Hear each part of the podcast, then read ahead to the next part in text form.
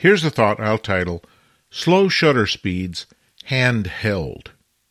That was a concept that was so far beyond belief when I started photography that those of us who were around 50 years ago can hardly believe how far we've come. Do you remember that old business about one over the focal length?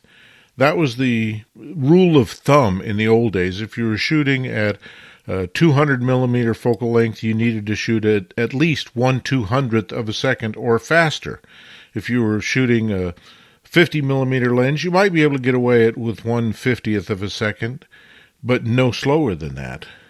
Well, look at what we do now with in body image stabilization and optical image stabilization. And my Panasonic camera, my Micro Four Thirds camera, I'm not pushing that camera, by the way. I'm just saying it's a reality that the two work together now. So in body and in lens stabilization reach unbelievable depths, like five, six, seven stops faster than the old one over the focal length rule. It's mind boggling. And it's very, very effective. But it's not perfect.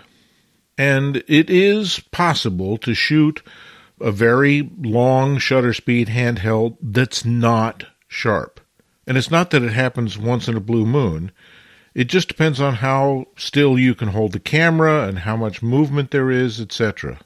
Exactly what shutter speed you're using, exactly what focal length you're using, all of those come into play. And even though we've got options that were never available in generations past, we still have to have a strategy that makes this new technology work.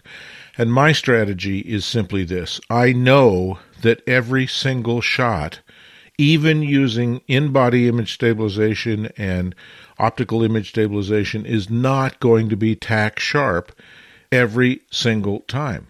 It's just not. The technology is not that perfect. So, so the strategy I use when I know I'm going to be pushing the limits of hand holding and etc. is I shoot in burst mode. And not only that, but I shoot in burst mode with the electronic shutter and I use the fastest possible combination I can get. So that even though I'm hand holding it, say, an eighth of a second or some such thing. And I know not every picture will be perfectly in focus. If I shoot a cluster of them using burst mode and in particular the non vibration inducing electronic shutter, if I shoot a, a, dozen, half a dozen, maybe even more than that if it's a slower shutter speed, one of those will probably be sharp. I don't care about the the other 20 exposures that are not tack sharp. Those can easily be deleted once we're back in Lightroom, but I know that increases my odds of success from a sheer statistical point of view. And ultimately, when I choose to show that picture, no one cares how many shots I had to make in order to get one that was tack sharp.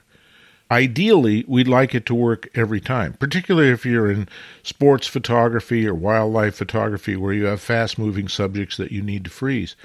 But for an awful lot of photography, and possibly even sports photography and wildlife photography, you can shoot a burst at a slow shutter speed and get at least one shot that's going to be tack sharp and usable.